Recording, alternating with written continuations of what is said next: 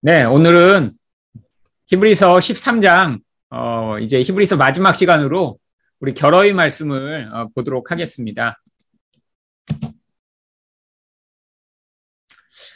뭐, 이십오 절이나 되기 때문에 어, 거기서 가장 중요한 내용이 담긴 부분만 어, 선택적으로 어, 저희가 읽도록 하겠습니다. 제가 읽겠습니다.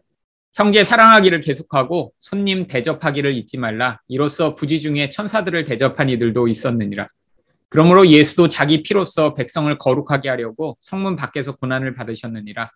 그런즉 우리도 그의 치욕을 짊어지고 영문 밖으로 그에게 나아가자. 우리가 여기에는 영구한 도성이 없으므로 장차 올 것을 찾나니.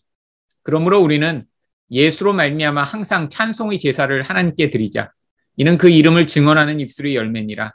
오직 선을 행함과 서로 나눠주기를 잊지 말라. 하나님은 이 같은 제사를 기뻐하시느니라. 양들이 큰 목자이신 우리 주 예수를 영원한 언약의 피로 죽은 자 가운데서 이끌어내신 평강의 하나님이 모든 선한 일에 너희를 온전하게 하사 자기 뜻을 행하게 하시고 그 앞에 즐거운 것을 예수 그리스도로 말미암아 우리 가운데서 이루기를 원하노라. 영광이 그에게 세세 무궁토록 있을지어다. 아멘. 우리 이제 마무리하는 시간에 어 뭐 이 결혼은 전체 문맥과 이제 관계없이 마지막 인사와 이제 당부의 말이 담겨 있는데 우리 히브리서 전체 문맥을 한번 또 어, 보도록 하겠습니다. 이 히브리서는 어, 이 이제 가장 중요한 두 어, 단락으로 나누어 보면 뛰어나신 예수를 어, 우리가 끝까지 믿자라고 하는 내용으로 쓴 책입니다. 그래서 예수님이 얼마나 뛰어나신가 일 장부터 이제 십 장까지 천사보다 뛰어나시고 모세보다 뛰어나시고 아론보다 뛰어나시고 율법보다 뛰어나시다. 우리 예수님이 이렇게 탁월하다라는 것을 증명한 뒤에 그 다음에 그런 예수님을 믿을 때 어, 끝까지 인내하며 믿어야 하고 또 이렇게 믿음을 가진 사람들이 어떤 결국을 보게 되었는지 어, 설명한 뒤에 하지만 이렇게 믿음을 가져도 이 세상에서 어려움이 있는 이유가 우리 하나님이 결국 성도를 훈육하시기 위해서 그 과정을 행하고 계심을 어, 설명함으로 이 이제 내용이 끝나고요. 그다음에 이제 마지막으로 이제 결어의 말로 이제 성도들에게 당부를 하고 있는 것입니다. 이 결어가 내용이 많은데 이제 몇 가지 내용으로 어, 이제 좀 잘라 보았습니다. 그래서 크게는 일 절부터 육 절까지 이웃에 대한 섬김을 당부하고요. 그다음에 이제 칠 절부터 십구 절 큰 내용에서 이제 회중들에게 이 히브리서 저자가 당부할 내용들을 기록하고 있습니다.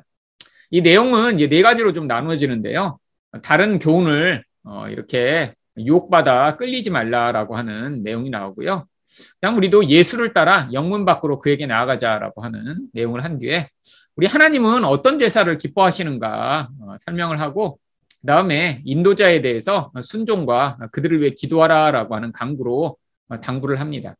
그리고 이십 절과 이십일 절에서 이제 기도와 찬양을 하고 또 이십이 절부터 이십오 절까지 이제 마무리 인사를 하고 끝을 냅니다. 자, 이 내용 가운데 좀 핵심적인 그런 구절만 이제 빼서 좀 우리가 살펴보도록 하겠습니다. 우리 일 절부터 삼 절까지 어, 이 형제 사랑에 대한 이야기를 지금 하고 있죠. 근데 이 이야기가 왜 지금 이 결어에 들어갔냐면 예수님을 잘 믿는 성도라면 당연하게 이렇게 형제 사랑이 나타나야 하기 때문입니다. 도대체 믿음과 사랑은 무슨 관계일까요? 바로 믿음이 가져오는 가장 큰 변화가 사랑이기 때문이죠. 내가 믿음이 있는데 나는 다른 사람들을 사랑하지 않아. 사실 이거는 거짓말입니다. 그건 잘못된 믿음을 가지고 있죠. 많은 사람들이 믿음을 뭐 내가 교회에 열심히 다니고 난 기도를 이렇게 막 엄청나게 많이 하며 막 성경을 막 엄청나게 잘 알아. 아, 근데 아무도 사랑하지 않아요. 이거는 지식적인 사랑을 가지고 있는 거고 종교행위를 하고 있는 것입니다. 성경이 여기에는 이 믿음과 어, 이 사랑의 관계는 결국 예수님을 온전히 믿는 믿음이 있다면 영적 생명을 풍성하게 공급을 받을 것이고요. 그 결과로 말미암아 공허한 그 영혼이 채워지고 나면 자연스럽게 다른 사람을 사랑하게 되기 때문에 이 믿음과 사랑은 뗄래야 뗄 수 없는 관계입니다. 결국 그래서 우리가 예수 안에서 이렇게 예수님을 온전히 믿는 자가 됐다. 예수님을 믿는다는 건 결국 뭐예요? 자기 사랑을 벗어버리고 세상에 대한 의존을 버린 것 아니에요. 그러니까 예수님이 그 영혼을 채워주시며 결국 영혼의 공허함이 채워지니까 자연스럽게 사랑이 나타나게 되어 있습니다. 결국 여기에서 그래서 그 사랑을 누구를 향해 구체적으로 행하라고 하냐면 형제, 손님, 갇힌 자, 학대받는 자들을 향해 사랑을 베풀라고 합니다. 뭐 이 히브리서의 그런 상황을 보면 너무 당연하죠. 당시의 형제라고 하면 예수 믿는 사람들 대부분 박해받고 또 가난하고 힘든 사람들이 주변에 많았기 때문에 결국 이 형제 사랑을 베푸는 게 당연한데 그 구체적 내용들이 바로 손님이라고 할 수 있습니다. 여기서의 손님은 아마 당시에 박해를 피해 이것저것을 떠돌던 그런 믿는 사람들을 주로 얘기할 거예요. 이렇게 박해가 있으면 한 지역에 살 수 없으니까 자기 다 이제 재산을 버려두고 이것을 유리 방황하던 사람들이 상당히 많았을 것 같습니다. 아마 그들을 향한 이런 사랑의 섬김을 이야기하겠죠. 지금도 우크라이나에 이렇게 전쟁이 있으니까 지금 몇백만 명이 지금 난민이 돼서 흩어져 있는데 참 세상 사람들도 이런 이제 불쌍한 사람들을 다 자기 집에 모아 그들에게 지금 아주 따뜻한 환대를 하고 있는 것을 볼 수 있습니다. 지금 유럽에 이렇게 흩어진 그런 우크라이나 난민들을 유럽 사람들이 굉장히 따뜻하게 이렇게 돌봐주고 있더라고요. 아마 뭐 여러 가지 이유가 있겠지만 이 푸틴의 이런 위협 앞에 이 유럽 사람들이 자기네들도 언젠가 당할 수 있다라고 하는 그 두려움이 아마 그렇게 만든 것 같고요. 이 소셜 미디어를 통해 요즘은 이 불쌍하고 힘든 상황들을 계속 보여주니까 아, 나도 그렇게 해야겠다라고 음, 할 수 있고 그것들을 할 수 있는 구체적인 어떤 방안들이 마련돼서 그런 것 같습니다. 세상 사람들도 이런데 하나님의 백성은 얼마나 더 해야 할까요? 특별히 갇힌 자, 학대받는 자. 그러니까 어, 이렇게 사랑을 베풀어야 될 대상들이 상시에 상시 굉장히 어, 구체적으로 많았다라고 하는 것입니다. 그러니까 예수 믿는다는 게 이제 쉬운 게 아니었다라는 거죠. 예수 믿으면 굉장히 뭔가 상황이 좋아지고 또 대접받는 세상이 아니라 어, 오히려 이런 박해와 옥에 갇히고 또 세상을 떠도는 이런 굉장히 어려운 상황 가운데 있는데 더욱더 이런 사랑이 필요하기 때문에 이런 사랑을 행하라라고 이야기를 한 것이죠. 다음에 십 절부터 십삼 절까지 보겠습니다. 여기에는 어, 영문이라고 하는 음, 이제 것이 나오는데요. 뭐 우리는 이 영문이라는 게 없어서 이 부분이 약간 어렵게 느껴질 수 있는데 어, 쉬운 말로 얘기하면 성 안에 사는 사람들이 성문 밖을 영문 밖이라고 이야기를 하는 것입니다. 근데 왜 영문 밖으로 우리 보고 나가라고 이렇게 이야기를 하죠? 사실 예수님의 십자가 이 사건 때문입니다. 이 영문이라는 건 옛날부터 음, 시체를 어, 불태우는 불결한 장소였습니다. 대부분 뭐 지금 쓰레기 소각장이 이렇게 이제 사람이 살지 않는 곳에 이렇게 멀리 두잖아요. 옛날에도 마찬가지였습니다. 옛날에도 이렇게 이제 성이 있으면 음, 성 밖에 이제 사람들이 잘 안 다니는 곳에 어, 이렇게 쓰레기를 갖다 태우는 곳 어, 주로 그렇게 했죠. 이 예루살렘에도 어, 바로 이런 쓰레기 소각장이 이제 성문 밖에 있었는데. 거기가 바로 흰놈의 아들들의 골짜기였습니다. 이 쓰레기 골, 그, 있는 곳에서 이 흰놈의 아들들이 뭘 했냐면, 어, 인신 제사를 드렸어요. 몰렉에게. 그래서 거기서 불을 피우고, 어, 제사를 드렸는데, 그게 이제 신약 성경에서 이 흰놈의 아들들의 골짜기라고 했던 히브리어를 헬라어로 바꾼 단어가 게헨나입니다. 이 게헨나가 바로 신약 성경에서 지옥이라고 흔히 번역되는 단어예요. 근데 바로 이런 세상 사람들도 꺼려하는 그런 가장 비참하고 더러운 곳, 이게 성문 밖이라고 하는 곳입니다. 성 안에는 보호받아요. 성문 밖에는 도적제가 있고 시체가 있고 들짐승이 있고 보호받지 못하는 그런 곳입니다. 근데 바로 여기서 어떤 일이 일어났냐면 예수님이 고난을 당하시고 죽임을 당하셨어요. 근데 이 영문 밖이라고 하는 곳은 예수님의 가장 큰 고난과 수치와 또 죽음을 보여주는 대표적 장소입니다. 근데 성도들을 향해 예수님이 이렇게 수치를 당하시고 영문 밖에서 성문 밖에서 죽으셨으니까 너희들도 그리스도처럼 고난과 수치를 짊어지고 당당하게 따라가라라고 이야기를 하는 것입니다. 근데 이게 히브리서의 맥락에서는 아주 당연한 것입니다. 왜냐하면 당시에 예수를 믿는다는 건 이런 수치를 무릅쓰는 것이거든요. 사실 예수 믿으면 손해를 보는 것입니다.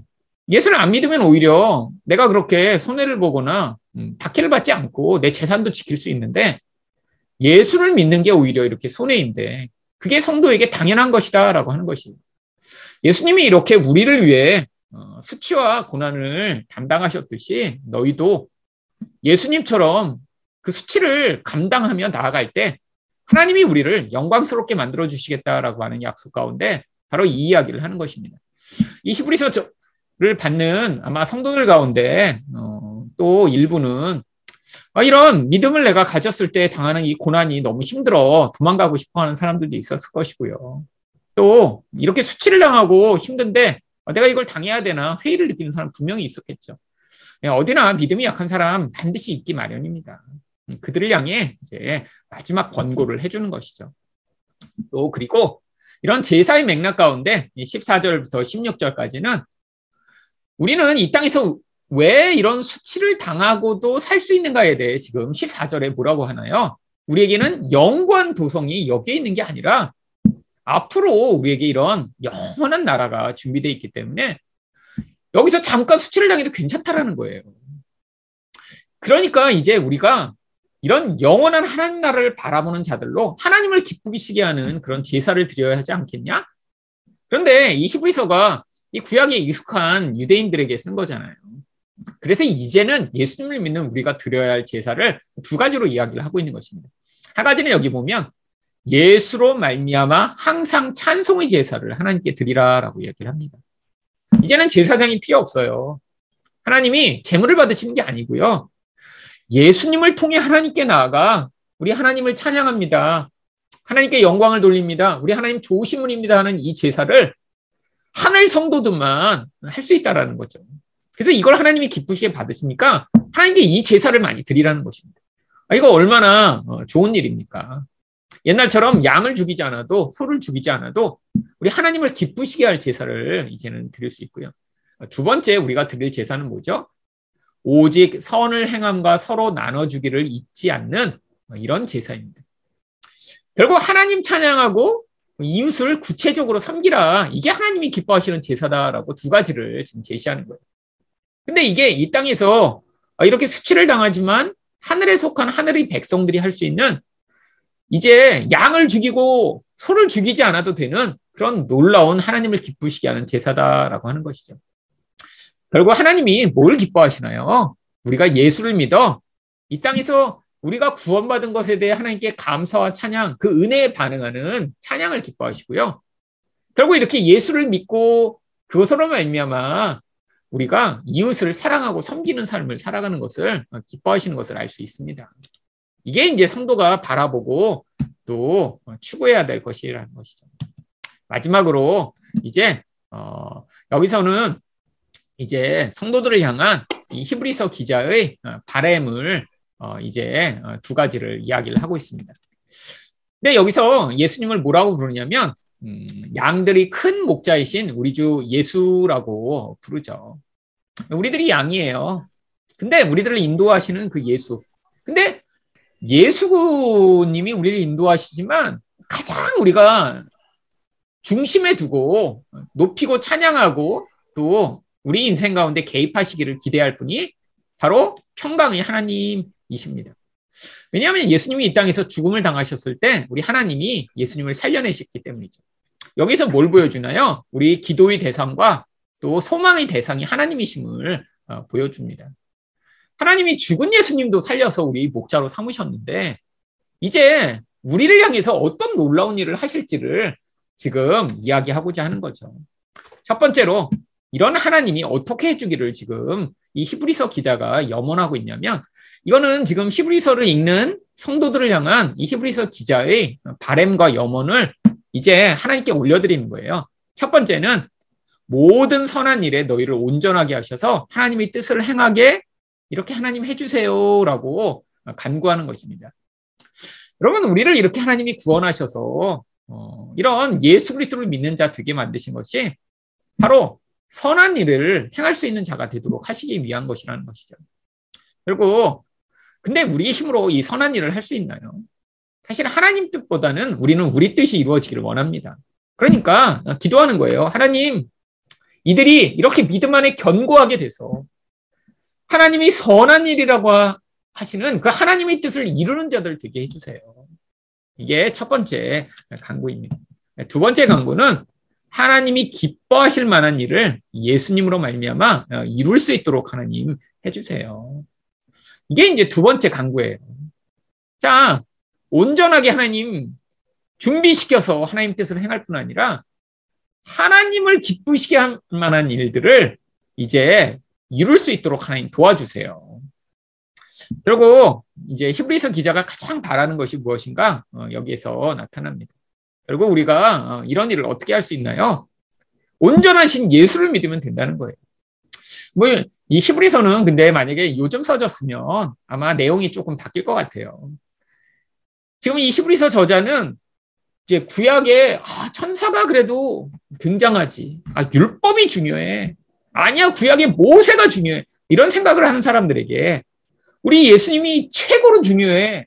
이분이 탁월해라는 걸 증명한 뒤에 그러니까 예수를 믿어라고 설명을 했는데 사실 요즘은 아, 이런 뭐 모세를 이렇게 탁월하다고 생각하는 사람, 뭐 천사가 그렇게 탁월하다고 생각하는 사람, 뭐 율법이 탁월하다고 생각하는 사람 별로 없잖아요. 요즘은 사실 돈이 최고야라고 하는 사람이 세상에 제일 많은 것 같습니다. 근데 돈보다 우리 예수님이 최고야라고 이야기하는 게 사실 히브리서의 이야기죠. 그래서 우리 예수님을 믿을 때 결국 그 믿음으로 말미암아 어떻게 돼요? 우리가 하나님을 기쁘시게 하는 삶을 살 수 있고 하나님의 뜻을 이룰 수 있는 삶을 살 수 있습니다. 왜요? 예수님을 믿는 자만 영원한 생명이 영혼에 가득 채워져 이웃을 사랑하고 하나님 뜻대로 행하며 우리 하나님을 끝까지 기쁘시게 하는 인생을 가장 의미 있는 인생을 살 수 있도록 하는 그 중요한 일이 이루어지는 것이요. 여러분 히브리서를 우리가 약 이 년 동안 우리가 이 줌을 통해 이제 했습니다. 여러분이 히브리서를 통해 우리 예수님을 무엇보다 더 온전하게 믿는 그 믿음을 배우셨길 바라고요.